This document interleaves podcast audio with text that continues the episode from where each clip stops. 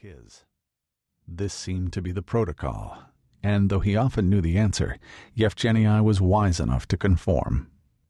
Afterward, there'd be a fight in the yard.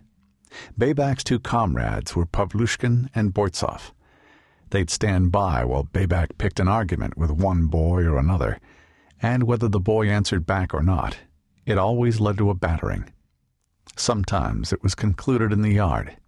Sometimes Baybak finished it in the dormitory after lights out. One day the schoolmaster called out Yevgeny's name. Yevgeny stood to attention. Yeremin, your mathematics is exemplary. He'd scored full marks in arithmetic and had advanced to the top of the class in trigonometry and algebra. Baybak glared at him. The other boys stared straight ahead as they did a dormitory inspection. The master set the boys a quadratic equation. Almost at once, Baybak claimed to have the answer, but he'd made a mistake. The master called on Yevgeny, and he answered with the correct solution.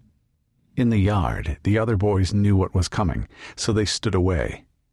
Boytsov and Pavlushkin held Yevgeny's arms, and Baybak hit him in the stomach till he vomited. Lick it up, farm boy. You eat cow sick. You eat chicken sick. They pushed his face in it and fish hooked his mouth open, but he wouldn't lick it.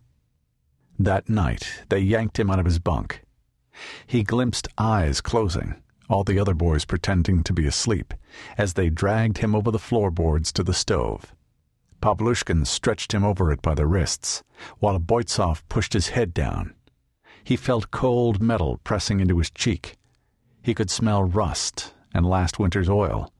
He could taste them. Here's your lesson, Yeremin. Baybak ripped down Yevgeny's trousers and long johns. Then, with a noise that was half snort and half laugh, he dropped his own. Yevgeny heard his breath quicken, heard the slapping sound of Baybak making himself hard. With his palms, Baybak parted Yevgeny's buttocks and made the first stab. He used his thumb, then tried feeding his dick in with his fingers. Yevgeny couldn't help crying out. Baybak couldn't get it in. Boytsov grasped a fistful of Yevgeny's hair and battered his head on the top of the stove. It made a clanging sound that reverberated through the dorm. No one opened their eyes. No one stirred. Boytsov pressed Yevgeny's head down with all his weight, and with his other hand he clamped his jaw shut.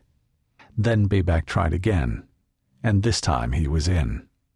To Yevgeny, it felt like a balloon was being inflated inside him. He felt an urgent, excruciating need to defecate, and if he didn't, then his insides would burst. Each thrust felt like a rod piercing his pelvis from back to front while his breastbone bashed against the stove. The pain was in his viscera and in his bones. He wailed, but Boytsov held his jaw shut, so the sound came out as gasps with spit spraying out between his teeth and tears and snot streaking his cheeks. Baybak finished with a long sigh. They pushed him onto the floor and took turns kicking him in the ass, and then they returned to their bunks. A little later, Yevgeny crawled back into his. As his eyes closed, he remembered his family's farm. He remembered the fields and the open sky. He tasted again his aunt's cooking, glimpsed his father and brothers sit round the table in their uniforms. His past was a dream. The present was wakefulness. Here came the day, the work to be done, the obstacles to be overcome. Blood and semen stained his sheets. The warden asked him for an explanation, but Yevgeny I wouldn't break his silence. He was denied breakfast, and though he had difficulty walking, he was made first to scrub his sheets and then to join a detail working in a bombed building. The boys were recovering bricks from the ruins and carrying them by hand to laborers who were laying fresh foundations nearby. Snow was falling in flurries. It was black. Flakes peppered Yevgeny's blond hair and his lashes. He did a full day's work. The next day, the warden led him to the director's office. The director of the orphanage wore a crumpled gray suit. He coughed all the time, and a wheeze punctuated the